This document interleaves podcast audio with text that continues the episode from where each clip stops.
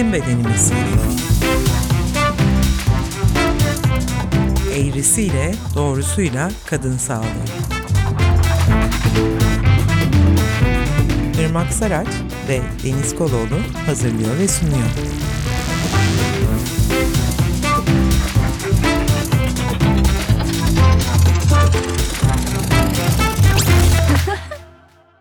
Merhabalar, Bizim Bedenimiz podcast serisinin 7. bölümüyle karşınızdayız ve tatsız konumuzu bu sefer hukuki boyutuyla incelemeye devam ediyoruz, şiddet konusunu. Ben Deniz Koloğlu. Ben Irmak Saraç. Ve yine ikinci olarak yine heyecanlıyız bir konuğumuz var bu programda. Avukat Aslı Karataş. Merhaba Aslı. Merhaba. Kabul ettiğin için davetimizi teşekkür ederiz. Hmm, şimdi ben senin sayfanda da yani Sebuka'da, LinkedIn'de de bulabiliyoruz kolayca. Kendini çok güzel özetlemişsin. Avukat, toplumsal cinsiyet uzmanı, iş yerinde eşitlikçi uygulamalar eğitmeni, toplumsal cinsiyet eşitliği gözeten davranış kuralları danışmanı. Başta çalışma alanların toplumsal cinsiyet, hukukta cinsiyet temelli ayrımcı düzenlemeler, iş yerinde cinsiyetçilik gibi konular. Bir de sen bu kadınların avukatı mısın arkadaş diye sonuna ekliyorum ben. Yani Sebuka platformunun kurucususun. Aynı zamanda bir kitabın var. Uyuyan Güzel Uyandı adında. Şimdi bunlar teknik ama çok anahtar ögeler seni anlayabilmek için. Sen kendine ilgili bu bağlamda söylemek bir şey söylemek ister misin diye sorayım öncelikle. Tekrar hoş geldin diyerek. Hoş bulduk. Ben de davet için çok teşekkür ederim. Aslında söylenecek her şeyi söylemiş oldum kendi adıma. Teşekkür ederim bu takdim için de. Tam da söylediğin gibi aslında hepsi birbirini tamamlayan sıfatlar kendi adıma. Bu coğrafyada bir kadın olarak yaşıyorum e, uzunca bir süredir. Dolayısıyla bu deneyimin yanımda getirdiğim üzerine avukat kimliğimi ekledim. Üzerine işte toplumsal cinsiyet eşitliği alanında çeşitli e, okumalar yaptım. Kendimce kendimi geliştirdim diyeyim. Ve bu deneyim üzerinden e, mücadele yolları bağlamında, dayanışma bağlamında içerik üretiyorum. Bir dayanışmanın parçası olmaya çalışıyorum. E bir de sivil sayfalarda 2018 yılında verdiğim bir söyleşide kendini savunmada desteğe ihtiyaç duyan, güçsüz hisseden, yalnız olduğunu düşünen kadınların avukatıyım. Süper kahraman tanımlaması gibi. Sanırım okuduğum daha sonraki yıllarda yapt, verdiğim bir söyleşide bir şey daha eklendiğinden bahsetmiştin. Sanırım sadece kadınlardan bahsetmiyoruz aslında. Burayı bir açmak ister misin başlamadan önce? Toplumsal cinsiyete dayalı ayrımcılık dediğimiz zaman elbette ki sadece kadın olmaktan bahsetmiyoruz.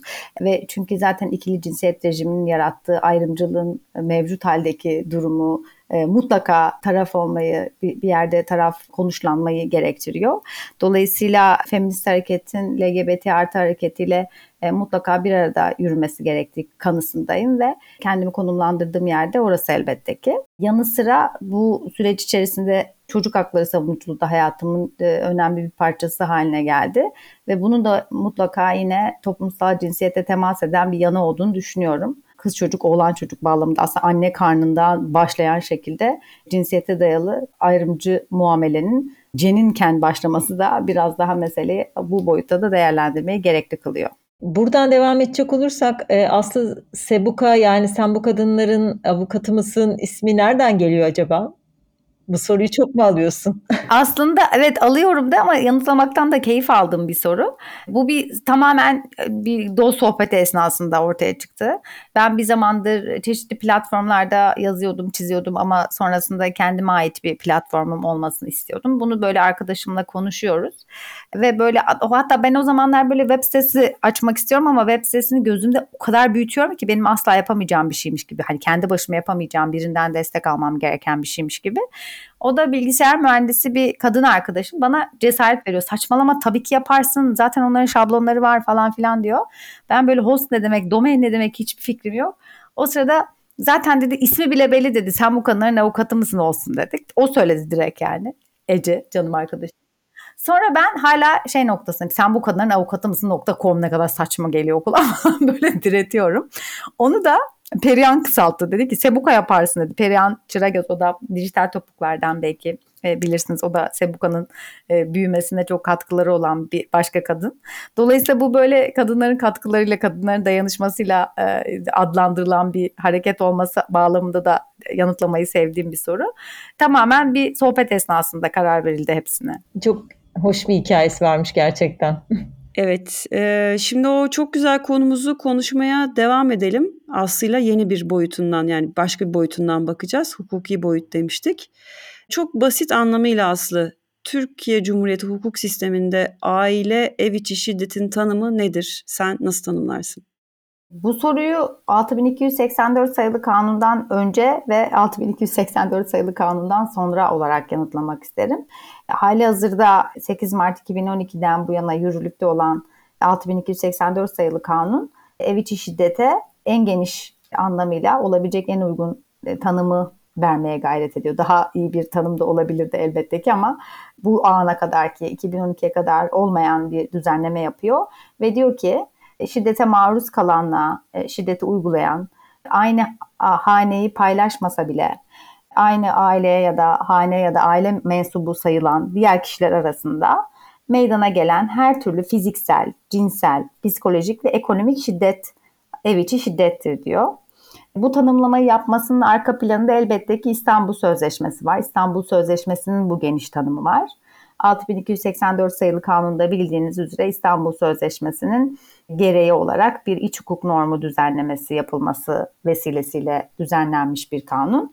Dolayısıyla hem mağdurla fail arasında, mağdur demeyi de çok sevmeyiz feminist harekette ama kanundaki tanımı bu. Mağdurla fail arasında bir evlilik e, ilişkisi mecburiyeti, bir resmi nikah zarureti gibi bir mecburiyet koymaksızın sadece aile mensubu sayılmasını yeterli görüyor. Üstelik de sadece fiziksel şiddeti değil ve kısmen aslında cinsel şiddet de bu tanımda değerlendiriliyor TCK'da ama psikolojik ve ekonomik şiddeti aslında ilk kez tanımına sokan hukuki düzenleme 6284 diyebiliriz. Peki erkek şiddeti veya eril şiddetin şiddet tanımlarına yer var mı hukuk sisteminde? Bu cevabını tahmin etsem de sorma arzusundayım. Yani şöyle e, tabii ki erkek şiddeti diye geçmiyor kanunda. Kanunun cinsiyetsiz olmasını öngördüğü bir düzenleme bu. Fail ve mağdur olarak görüyor ama tabii ki 6284 kadının korunması üzerine bir e, düzenleme olduğu için oradaki kadınların koruma kararı alması hali söz konusu. Yani eğer 6284'ü saf dışı bırakacak olursak e, onun dışındaki işte ceza kanununda böyle bir erkek şiddeti düzenlemesi görmüyoruz. Koruma kararına ihtiyaç duyan tarafın kadın olmasının ayyuk olduğu düzenleme 6284. Tabii ki yani sonuçta özel hukuk kapsamında boşanmadaki kusur, haksız fiil vesaire orada ısrarlı takibi de görüyoruz, sözel şiddeti de görüyoruz, işte mesajlarla rahatsız etmeyi vesaire de görüyoruz. Ama suç kapsamında değerlendirmek başka bir şey. Yani medeni kanun bağlamında değerlendirmekle suç kapsamında değerlendirmek başka bir şey. Suç kapsamında görülmesi daha mümkün olan alanlar fiziksel ve e, cinsel şiddet yanı. Orada çünkü kanunsuz suç ve ceza olmaz ilkesi söz konusudur. Bir eylemin suç olabilmesi için kanunda buna bir suç olarak yer verilmesi ve bir tanıma elde etmesi gerekir. Dolayısıyla işte yaralama bir suçtur, cinsel taciz bir suçtur, cinsel saldırı bir suçtur. Böyle bir kategorisi yoksa siz kendi kendinize suç yaratamazsınız. Ama medeni kanunda bunun işte kusur olması, haksız fiil olması e, biraz daha yorumla mümkün bir şey. Ama tabii ki karşılığı da ceza değil, tazminat. Bu arada mağdur yerine ne dense daha doğru olur? Aslında yabancı kaynaklarda survivor olarak geçtiği için Türkçe'de hayatta kalan olarak tercüme ediyorlar. Ama hayatta kalan çok yerleşmiyor. Ben daha çok maruz kalanı kullanıyorum mağdur kelimesinin eleştirilmesinin sebebi mağdur veya kurban denmesinin maruz kalan kişiyi daha güçsüz hissettirmesi bağlamında e, bir eleştiri alıyor. O yüzden maruz kalan bence biraz daha nötr. Yani güçlendirici bir anlamı da yok ama zayıflatıcı bir hissiyat da vermiyor bana göre. Dolayısıyla ben onu tercih ediyorum. Şöyle bir şey sormak istiyorum. Şimdi İstanbul Sözleşmesi aslında toplumsal cinsiyet eşitliğini de sözleşme olarak yerleştirmeyi ve yani devletin de görev olarak toplumsal cinsiyet eşitliğini geliştirici adımları atmasını da öngören bir sözleşme bildiğim kadarıyla. Acaba 6284 hani TCK'ya girişi ya da 6284 dışında İstanbul Sözleşmesi bu tip bir düzenleme açısından kanunda bir değişiklik yarattı mı diye soracağım. Yani evet şiddet açısından yarattı ama başka açılardan da yarattı mı? Ya 6284 bunun bir parçası ama İstanbul Sözleşmesi aslında şiddetle mücadele için bir reçete, bir yol haritası sunuyor ve son derece kapsamlı, son derece donanımlı bir harita. Bugüne kadar yapılmamış tanımları yapıyor. Yani İstanbul Sözleşmesi elbette ki kadına yönelik şiddet ya da toplumsal şiddet, cinsiyete dayalı şiddet bağlamındaki ilk uluslararası metin değil. Bundan önce 1940'lardan bu yana hazırlanan onlarca uluslararası metin var. Türkiye'nin de taraf olduğu. Fakat İstanbul Sözleşmesi toplumsal cinsiyete dayalı şiddet terimini jargona sokan ilk uluslararası metin. Yani bu ana kadar işte violence against women'den gender based violence kelimesini kavramını getiriyor. E, hem orada özneleri genişletiyor hem aslında failin de fail olmaktaki toplumsal cinsiyetini dile getiriyor. Yani hep denir ya işte bütün erkekler öyle değil, not all men muhabbeti var. Burada da aslında söylediği evet bütün erkekler fail değil ama failler hep erkek. E, bunu da konuşmamız lazım. Dolayısıyla İstanbul Sözleşmesi'nin bu bakış açısıyla bir 4P omurgası dediğimiz bir iskeleti var. Prevention, Protection, Prosecution, Policy Making. Burada önleme, koruma, etkin yargılama ve bütüncül politika üretme. Önce diyor ki İstanbul Sözleşmesi, şiddeti önleyebilmen için neredeyse kreş seviyesinden başlayarak toplumsal cinsiyet eşitliğini bir mevhum olarak, bir ilke olarak topluma aktarman lazım. Bunun için ne yapacaksın? Oturacaksın bütün müfredatına, bütün eğitim sistemine bunu getireceksin. Bütün kamu kurumlarını, kamu personelini bu alanda eğiteceksin. Polisinden hakimine, nüfus memurundan e, öğretmenine, okul öncesi öğretmenine toplumun her kademesinde bu eğitimleri düzenli olarak, devlet olarak sağlayacaksın. Çünkü eşitlik yoksa şiddet var. Eşitliği sağlarsan şiddetin önüne geçersin. Buradaki mesele karşı tarafın kendi öfkesini kontrol edememesi, işte alkol bağımlı vesaire değil. Çünkü eğer öyle olsaydı çok sevdiği bir laf var. Eğer öyle olsaydı biz bugün kadın cinayetlerini değil patron cinayetlerini konuşuyor olurduk diye. E, çünkü insanlar öfkelerini babalarına karşı kontrol edebiliyorlar, abilerine karşı kontrol edebiliyorlar. Ama iş partnerleri, kadın partnerleri olduğunda o öfkeyi bir türlü tutamıyorlar. İşte ha, sinirlerine hakim olamıyorlar, haksız tarihler oluyor. Çünkü bu toplumsal cinsiyet eşitliğinin sağlanmamasıyla alakalı. Karşısındakini kendisine denk görmemesiyle, eşiti görmemesiyle, kendisini ondan üstün görmesiyle, üzerinde tahakküm kurma yetkisiyle alakalı. Dolayısıyla önleyebilmek için önce bu mevhumu herkese yerleştirmen lazım. Sen erkek olduğun için ayrıcalıklı değilsin. Sen kadın olduğun için daha aşağı bir pozisyonda değilsin e, toplumsal cinsiyetine dayalı bir ayrımcı muameleye maruz bırakmanın toplumda bir karşılığı yok, toplumda bir e, onayı yok. Dolayısıyla önleme, o başta yarattığın prevention P'si bu. Devletin sorumluluk yüklediği yerde burası. Bütün müfredatını buna göre yeniden düzenle. Sonra tabii bu hızlıca olmayacak. Yani bugün başlasan 20 sene sürecek, 30 sene sürecek. Dolayısıyla ne yapacaksın o arada? Kadını koruyacaksın. Şiddete maruz kalanları koruma la yükümlüsün devlet olarak. 6284 burası işte o protection başlığı. Sen bir iç hukuk normu düzenle ve o iç hukuk normunda maksimum koruma sağla. Bunu incele, araştır. Nerede sen hata yapıyorsun? İşte 7-24 hotline'lar mı kurman gerekiyor? İşte bu KADES uygulaması gibi böyle polisin aniden 155 ihbarlarını değerlendirebileceği bir hat mı kurman gerekiyor? Şönimler mi kurman gerekiyor? Şiddet önleme merkezleri. Onları kur ve bunları e, kadınları koru. 6284 sayılı kanundaki koruma kararı, o önleyici koruma tedbirleri de yine İstanbul Sözleşmesi'nin bu Protection P'sinden gelen bir düzenleme. Orada da yine kadının beyanı esastırdaki çarpıtmaya geliyoruz. Normalde ceza kanununda beyan esas değildir ve şüpheden sanık yararlanır ve masumiyet karinesi vardır. Bu ne demek? Suçluluğu ispat edilene kadar herkes masumdur diye düşünür ceza muhakemesi. Ve siz birisi hakkında bir şikayette bulunduğunuz zaman bu basit bir şüphedir. Basit şüpheyle soruşturma başlar. Kolluk kuvveti, savcılık soruşturma yürütmek zorundadır bir şikayet aldığı için, basit bir şüphe olduğu için. Tanık dinler, işte delil toplar ne yaparsa.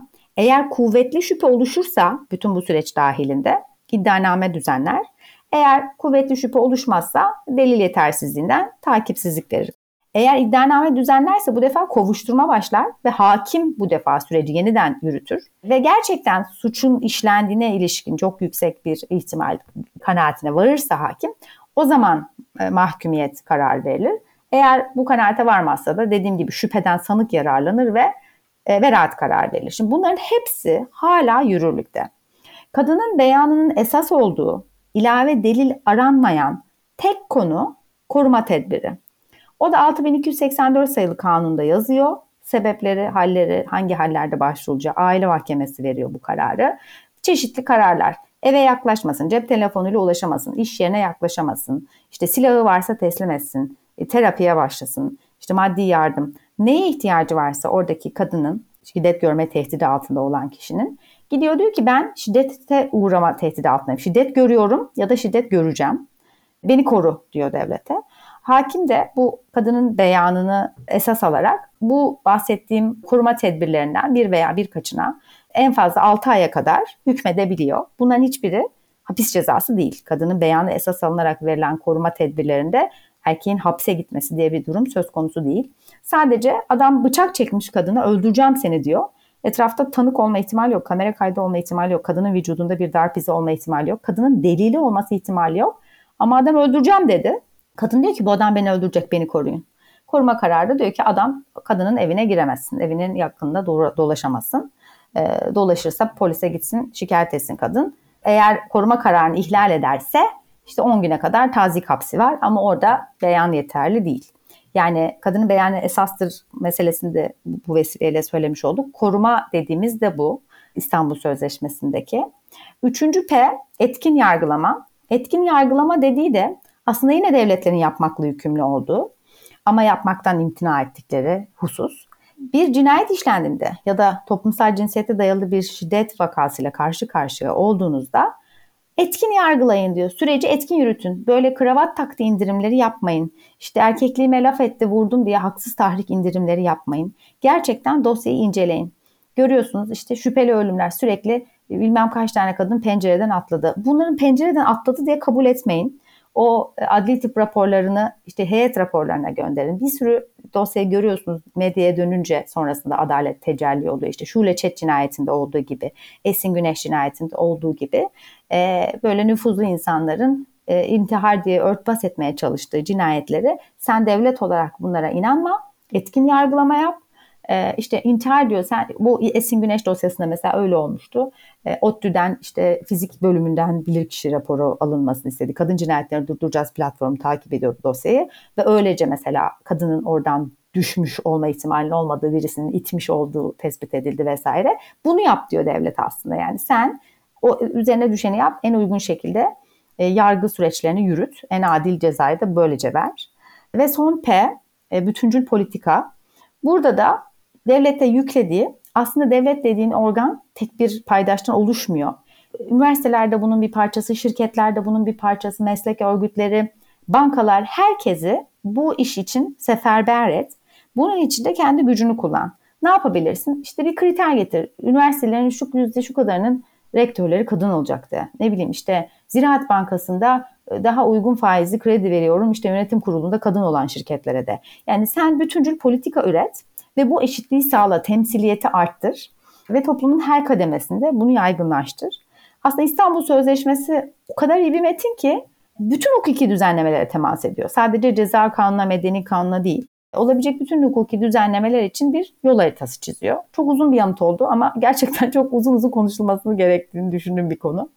O yüzden umarım uzatmamışımdır. Yok ağzına sağlık. Böylece şeyi görmüş olduk aslında. Yani biraz prevention yani koruma ve yargılamaya çok fazla e, etkisi olmamış e, gibi geliyor İstanbul Sözleşmesi ama korunma açısından İstanbul Sözleşmesi'nin kanunda bir karşılığı olmuş ve hani orayı biraz güçlendirmiş. Onun dışında toplumsal cinsiyet eşitliğini sağlama yönelik de zaten bir adım atılmadığını ya da diğer politik girişimlerin işte pozitif ayrımcılığın vesaire yapılmadığını görüyoruz zaten yaşayarak. Yani şöyle aslında 6284 sayılı kanunun yazıldığı dönemde e, çok progresif bir dönem yani siz de hatırlarsınız. Böyle işte İstanbul Sözleşmesi imzalanmış 6284 yazılsın diye kadın örgütlerinden kadın örgütleri Ankara'ya çağrılıyor. Böyle çok sevdiğim meslektaşlarım. Geçen hatta onun bir belgeselinin lansmanı mı denir ona? Bu kalabalığı hatırla ismi. Çok tavsiye ederim izlemediyseniz mutlaka izleyin. YouTube'da var. Ee, bu süreci anlatıyor. 6284 sayılı kanun yazılırken işte o avukatlar bunu anlatıyorlar. Hülya Gülbahar var çok da severim. Sabahladık diyor yani böyle bilgisayar ekranımız düşüyor. Sürekli yolluyoruz geri geliyor. Sürekli yolluyoruz bakanlıktan geri geliyor Adalet Bakanlığı'ndan sürekli revizelerle. Çok emekçi kadınların emeğiyle mükemmel bir metin hazırlandı 6284'te. Ve mesela şeyi yazmışlar sözleşmenin kanunun dayanak maddesine. Bu kanundaki düzenlemeler işte İstanbul Sözleşmesi e, esas alınarak hazırlanmıştır. Dolayısıyla yani buradaki yorumlarken burada eksik düzenlenen hususlarda bir ayrıntıya girecekseniz İstanbul Sözleşmesi'ne bakın diyor. Yani İstanbul Sözleşmesi'ni dolaylı olarak iç hukuk normu haline getirme çabası aslında. Dolayısıyla çok kuvvetli bir kanun. Şunu da yine söylemek isterim. Aslında hiçbir kanun numarasıyla bilmiyoruz. Yani medeni kanun numarasını hiçbirimiz bilmiyoruz. Ya ben biliyorum da avukat olduğum için.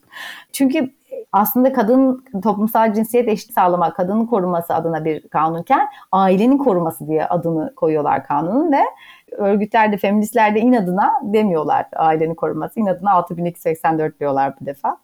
Bu tatlı inadı da bir söylemek istedim. Yani e, sonlara doğru sakladığımız çünkü uzayacağını bildiğimiz bir konuyu girizgah yapmış olarak sayıyorum ben Irmak senin için. Of ağır konu.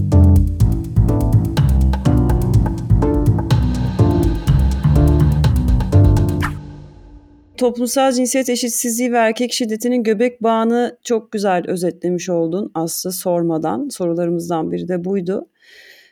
Şimdi ben güncel duruma izninizle dönmek istiyorum. İstanbul Sözleşmesi 10 yıl boyunca dahili olduğumuz bir sözleşmeydi. Şimdi 6284 hala yürürlükte ama ne kadar uygulandığı, nasıl uygulandığı büyük bir tartışma konusu. İlerleyen dakikalarda değinmeyi isteriz.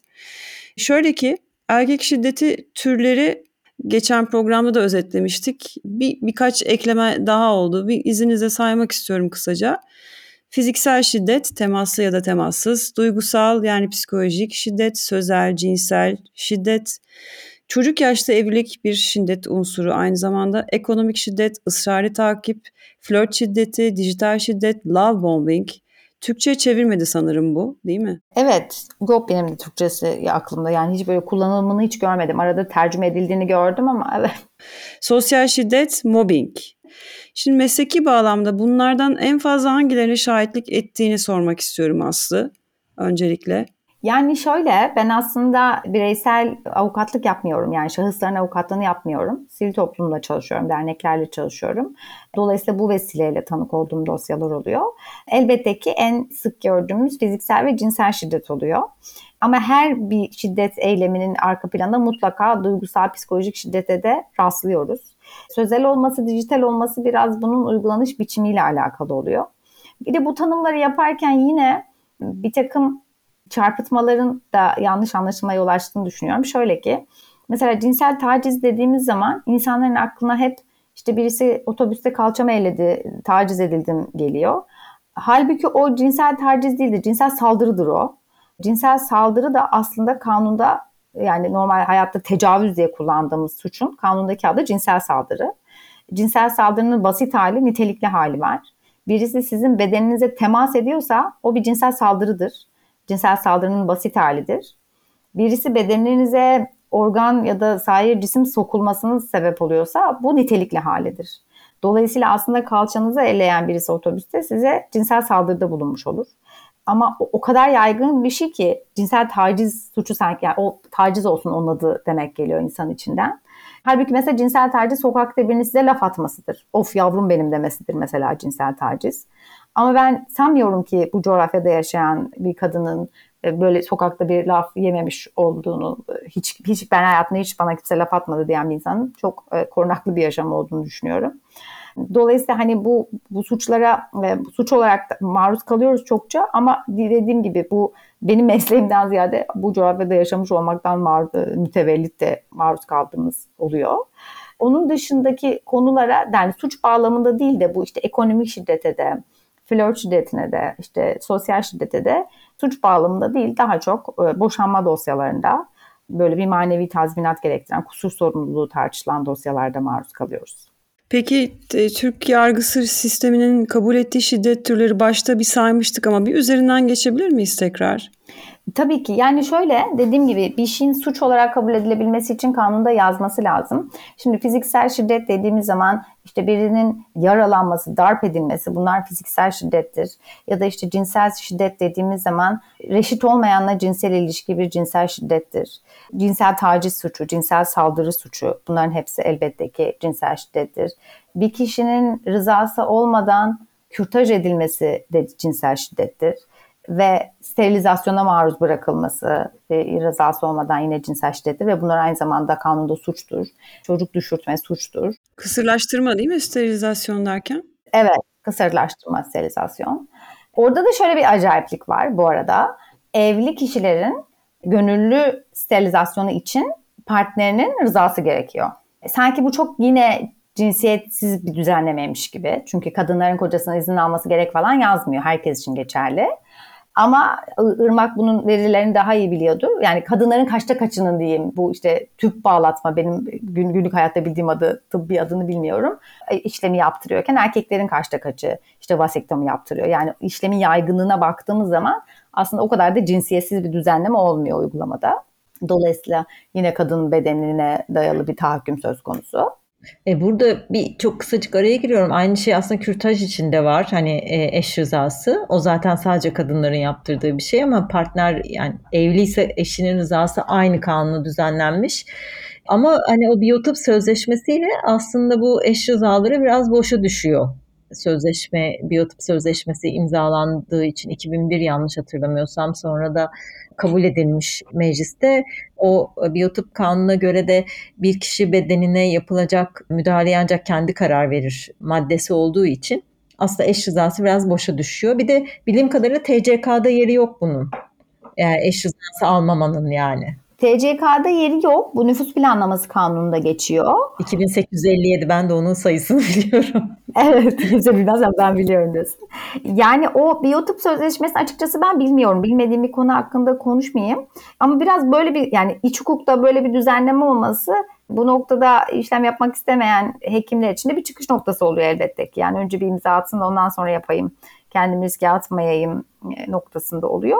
Bence o kürtaj konusunda eş rızasındaki en acayip kısım evli kadın için geçerliyken evli olmayan kadın için geçerli olmaması şöyle bir komiklik diyeyim söz konusu. Yani evli kadının çocuğunun babasının koca olduğu varsayım üzerine bir düzenleme. Yani bir kere her şeyden önce. Ve şuna da geliyor aslında iddet süresiyle de çok bağlantılı. Yine kanunda iddet süresi saçmalığı var biliyorsunuz. E, boşanan kadın 300 gün geçmeden yeniden evlenemiyor. Sebebi de ya evliyse. Yakın zamanda onunla alakalı bir Anayasa Mahkemesi kararı çıktı. Ama yani her halükarda şunu söylüyor. Ya birincisi bekar kadınla evli kadın arasında bir ayrı, ayrımcılık var. Yani bekar bir kadın da aslında bir başkasından hamile olabilir ve evlenecek olabilir. Hani böyle madem bir nüfusa dayalı, nesebe dayalı bir önlem almak istiyorsun. E, orada bir anormallik var. İkincisi de mesela bir insan meğerse hamileymiş başkasıyla gidip de evlenmesin gibi bir engel koyacaksan Adama da koy. O da evlenmesin. Madem belki de bir eski karısı hamiledir ondan. Neresinden tutsan elinde kalan bir düzenle ve bunu şöyle savunuyorlar. Ama isterse gidip test yaptırabilir ve negatif olduğunu ispatlarsa gidip işte izin ya böyle çileye bak yani alt tarafı evlenecek ama gidip onu yapsın da bunu yapsın da öyle olsun da böyle olsun da.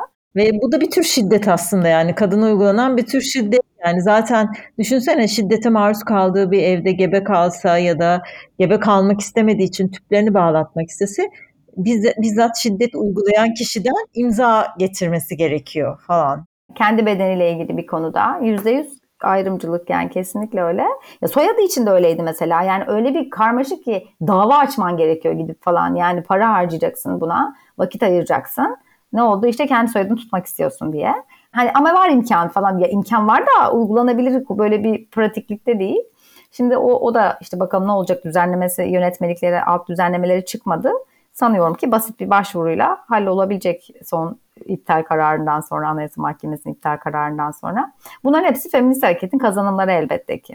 Güncel yargı tutumlarına dönecek olursak şiddet sürecinde ve sonrasında Türkiye yargı sisteminin toplumsal cinsiyet eşitliği penceresinden baktığımızda Bunu beyan eden kadınlara dair tutumuna dair ne demek istersin Aslı? Yani mesela şiddete maruz kalan kadınların karşılaştıkları zorluklar nelerdir? E, Irmak sen geçen programda o adli tıp sürecinden bahsetmiştin. Bir başka çile yolu. Evet maalesef. Yani tabii ki yani herkesi zan altında bırakmak istemiyorum. Geçen bölümde Münevver'in de söylediği gibi gerçekten bu işi çok etik ve düzgün yapan insanlar var ama maalesef sayıları azınlıkta ve işte şiddete uğradım diyen bir kadın karakola başvurduğunda orada bekliyor, hastaneye gidiyor, hastanede bekliyor, hastanede her hastaneye gitmiyor. Gittiği hastanede eğer eğitim araştırma hastanesi ise bir sürü kişi tarafından muayene ediliyor. Yani daha doğrusu muayene odasında bir sürü kişi oluyor. Bilgi istediğinde bilgi verilmiyor. Bir takım ilaçlar eline veriliyor, gönderiliyor ya da verilmiyor. Test yapılıp yapılmadığını bilmiyor, ne testi yapıldığını bilmiyor ne rapor doldurulduğunu bilmiyor. O kadar hani e, boşlukta bırakılıyor ki aslında ve şiddete yeniden maruz kalmış oluyor. Ya da tekrar tekrar hikayeler anlattırılıyor. Nasıl oldu, nasıl oldu, nasıl oldu 50 kere anlatmak zorunda kalıyor falan. Bunlar benim bildiklerim tabii yani eminim Aslı daha iyi biliyordur. Hangi aşamada savcılığa yansıyor diye sorayım Aslı? aslında ilk aşamada yansıması lazım. Yani bir, bir kişi hastaneye gittiği anda doktorların bunu bildirim yükümlülüğü var bir kere. Suç işlendiğine dair bir emare tespit ettiği noktada hastane polisinin bilgilendirme yükümlülüğü var doktorların. Yani sağlık çalışanlarının hatta daha da geniş bir sorumluluk bu. Ve polisin de zaten doğrudan bağlı olduğu mekanizma savcılık olduğu için o bir savcı bir soruşturma dosyası açılıyor ve savcının talimatları doğrultusunda soruşturmanın yürütülüyor olması lazım. Ve tam da işte yine aslında 6284'te de İstanbul Sözleşmesi'nden hareketle Irmak'ın söylediklerinin olmaması için yapılan bir düzenleme var. Şönimler bu yüzden var. Şönimler işte şiddet önleme merkezleri. Orada ifadeler kamera kaydıyla alınır, bir kez alınır. Sonra bir daha 10 kere 10 kere ıı, tekrar kadın travmatize edilmez. O kameradaki ifadesi dinlenir. Ama tabii ki soruşturmanın sıhhati için hakim ben bir daha dinleyeceğim, ben bir daha kadına canlı sormak istiyorum diyebilir. Ya deme hakkına sahip ama dememesi teşvik ediliyor aslında düzenlemede. Dediğim gibi ben çok bir, bir zamandır da böyle bir iki senedir de çok aktif güncel sürece hakim değilim. O yüzden e, ahkam kesmiş olmak istemem. Sadece şunu biliyorum başka diğer dosyalardan yani şiddet dosyalarından bağımsız olarak. Yani çok ciddi bir karalama süreci yürütülüyor. Özellikle biliyorsunuz işte e, mağdur babalar platformu işte nafaka mağdurları örgütleri falan gibi acayiplikler ve orada ciddi bir dezenformasyon yayılıyor ve bu yayılan dezenformasyonun bakanlık seviyesinde kabul gördüğü bir hal var işte efendim 3 gün evli kaldı yıllarca milyonlarca lira ödedi falan gibi acayipliklerle. Dolayısıyla burada yaratılan bir e, kadın nefreti var yani bir bir kadın var. O kadın hiç o, bir adamı tuzağına düşürüyor. Üç gün evli kalıyor. Sonra da onun parasını yiyor. Orada perişan olan işte bir adam var vesaire gibi bir algı var. E şimdi böyle bir, bir irade varken kamu görevlilerinin uygulamaları da ona göre şekilleniyor elbette ki. Kadının beyanı esas alalımdan ziyade bu kadın yalan söylüyor olabilir. Önce bir yalan söylediği varsayımıyla hareket edelim. Her söylediğini doğru kabul etmeyelim gibi bir ön yargı oluşuyor. Özellikle siyasi otoritenin ağzından ne çıktı elbette ki yürütme organının da nasıl davrandığını şekillendiriyor. Bu kadının beyanı esastır ilkesiyle ilgili bir çeviri midir bu öncelikle? Aslında değil. Benim bildiğim kadarıyla varsa da ben bilmiyorum. Bu doğrudan yani kadının beyanı esastır yazmıyor kanunda 6284'te. 8. maddede düzenliyor bu. Diyor ki şiddete uğradığını ya da şiddet tehdidi altına olduğunu beyan eden kadın için ekstra bilgi belge aranmaz koruma kararı verilmesi için diyor. Koruma kararı vermek için bu beyan yeterli olur manasına geliyor. Yani sadece ekstra delil aranmaz. Peki bu tabir nereden geliyor? Kadının beyanı esasında bir slogan aslında. Yani bu feminist hareketin yarattığı bir slogan. 6284'teki karşılığı koruma kararı verilmesi için ekstra belge bilgi, bilgi belge aranmaz yazıyor sadece. Yani biraz kötü niyetlerin gözünden baktığımızda ve bilgi noksanlığıyla okumaya çalıştığımızda çarpıtılmaya müsait olmuş oluyor bir sürü şey gibi. Yüzde yüz. Ya bir de şu kısım en önemli kısım bence. Yani sanki burada kadın beyanı esas alınarak adamlar senelerce hapis yatıyormuş gibi bir algı var. Yani koruma kararı, onun bir koruma tedbiri olduğu kısmının gözden kaçması bile yeterince acayip. Karşılığında hapis bile var. Mesaj atma demiş mesela. Karar bu. Mesaj atma. yani ve bunun da bir sebebi var dediğim gibi. Zaten maksimum 6 aya kadar verilebiliyor. Resen veriyor, hakim veriyor vesaire. O yüzden uzun uzun anlattım. Çünkü o kısım çok yanlış anlaşıyor. Masumiyet karinesi hala baki hala suçluluğu ispat edilene kadar herkes masumdur ilkesi söz konusu ceza muhakemesinde. Şunu sormak istiyorum. Bir kadın şiddete maruz kaldığını karakola mı beyan etmesi gerekiyor, savcılığa mı beyan etmesi gerekiyor? Çünkü mesela şöyle şeyler duyduğum için işte karakola gitti, savcılığa git dedi, savcılık öyle dedi, böyle dedi. Yani sanki böyle bir kadın nereye ne başvuracağı belli değil, başvurduğu yerden geri çevriliyor gibi. Benim bildiğim 6284 aslında karakola başvurduğu andan itibaren işlemesi gereken bir kanun. Ama tabii ben sonuçta hukukçu değilim. Ee, o yüzden bir sana sormak istedim. Ya 6284 olmak zorunda değil. Herhangi bir adli vakayı doğrudan polise bildirdiğiniz anda ya da jandarmaya da bildirmiş olabilirsiniz. O da bir kolluk kuvvetidir. Zaten savcılık süre yani savcı e, yürütür süreci. Polisin de jandarmanın da bağlı olduğu amir savcıdır. Dolayısıyla siz polis sizin ifadenizi alır ve savcıyı haberdar eder. Savcım böyle bir şikayet var ne yapacağım? E, savcılar 24 saat çalışması esas olan bir meslektir. Dolayısıyla işte onun için nöbetçi savcılar vardır. E, hazırlık büroları vardır. Dolayısıyla siz zaten polise gittiğiniz zaman aslında savcıya gitmiş olursunuz. Savcının bir çalışanına diyeyim bir memuruna gitmiş olursunuz. Onu bypass edip doğrudan savcıya da gidebilirsiniz. Savcıların da işte kalemleri olur, orada o, katipleri olur. Sizin ifadenizi doğrudan savcı almış ve katip zapta geçmiş olur. İfadenizi hem poliste hem savcıda vermemiş, doğrudan savcıda vermiş olabilirsiniz e, bu vesileyle. Ama dediğim gibi zaten adliyeye gitmekten daha kolay geleceği için karakola gitmek. E, karakola da gittiğinizde aslında işletilmesi gereken prosedür birebir aynıdır. Evet ama zannedersem şu anda özellikle İstanbul Sözleşmesi'nden çıkıldıktan sonraki süreçte bu bayağı bir savsaklanıyor. Ya mutlaka öyle. Bir de şu da var. Sonuçta savcı dediğiniz insan hukukçu e, ne olursa olsun. Dolayısıyla onun hukuku uygulama e, hassasiyeti ve özeniyle e, polislerinki her zaman bir olmayabiliyor. Yani gecikebiliyor atıyorum. O sizin işte ifadenizi eksik alabiliyor. Sizin söylediklerinizin hepsini tutanağa geçmemiş olabiliyor. Savcının önüne gidene kadar. Dolayısıyla hani soruşturmanın sıhhati deriz hani buna da. Yani doğrudan savcıya gitmeyi biz hep daha tavsiye ederiz. Biraz da şeye bağlı tabii bulunduğunuz yere bağlı. Ne bileyim işte İstanbul'da yaşadığınızda başka sonuçlar verebilir. Atıyorum Düzce'de yaşadığınızda başka sonuçlar verebilir. Oradaki savcıya erişimle, oradaki savcıya erişim vesaire. Bunlar biraz daha e, ayrıntı konular. Ama günün sonunda e, şu, kısmında katılıyoruz. Bir, yine aynı yere geliyor aslında. Bir İstanbul Sözleşmesi'nden çıkmak gibi ya da bu düzenlemelerle ilgili e, yapılan bir açıklamanın mutlaka karakolda da bir karşılığı oluyor. İlk bölümün sonlarına yaklaşmalıyız yoksa şey 3 bölüme doğru gideceğiz. Türkiye Cumhuriyeti hukuk sisteminin ilk yardım biçiminden birazcık bahsetmiş olduk sürece dair.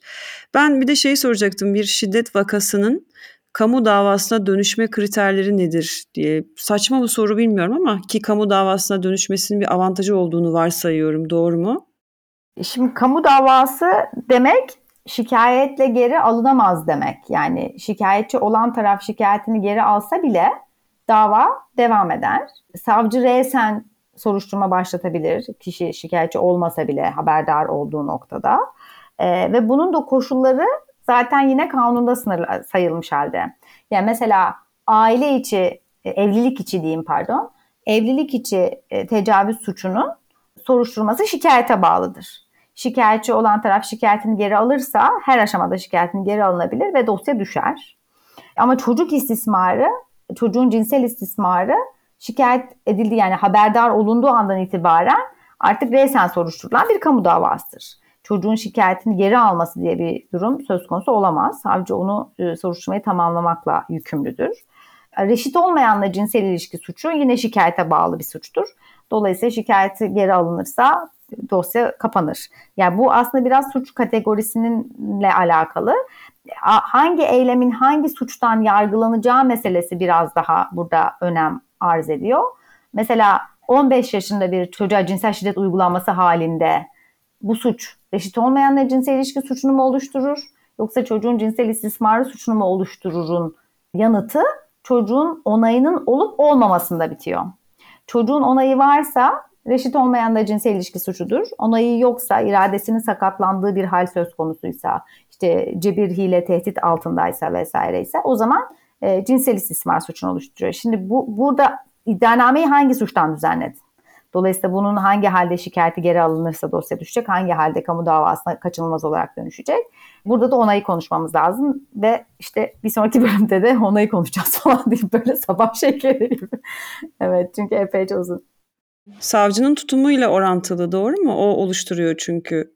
Tabii iddianameyi hangi suçtan düzenleyeceğine savcı karar veriyor. Siz işte itiraz edebiliyorsunuz, genişletmesini isteyebiliyorsunuz. Diyorsunuz ki işte atıyorum hakaretten düzenliyor ama yok tehdit de var içinde diyorsunuz vesaire başka. Süreç içerisinde de genişleyebiliyor. Yani savcı iddianameyi A suçundan düzenliyor, dava açılıyor. Hakim B suçunu da katıyor işin içine soruşturmayı genişletiyor vesaire. Ama oradan o, o otoritelerin ne kanaat getirdiği tabii ki bunu belirliyor. Bu kanaati oluşturan da başka deliller var elbette ki. Yani işte tanık beyanları, şüpheli ifadesi, failin ifadesi, şeyin maruz kalan mağdurun ifadesi e, gibi gibi işte adli tıp raporu neyse dosyadaki deliller bu kapsamda e, suçun nevi belli oluyor. Bir sonraki bölümde görüşmek üzere Aslı Karataş'la birlikteyiz. Kadına yönelik toplumsal cinsiyet temelli şiddetin hukuki boyutunu konuşuyoruz. Ben Deniz Koloğlu Ben Irmak Saraç. ve Aslı Karataş. Ben öyle mi diyecektim şu an? Evet, hayır hayır. Ee, sizi gülerek selamlıyoruz. Bir sonraki bölümde görüşmek üzere. Görüşmek üzere. Görüşmek üzere.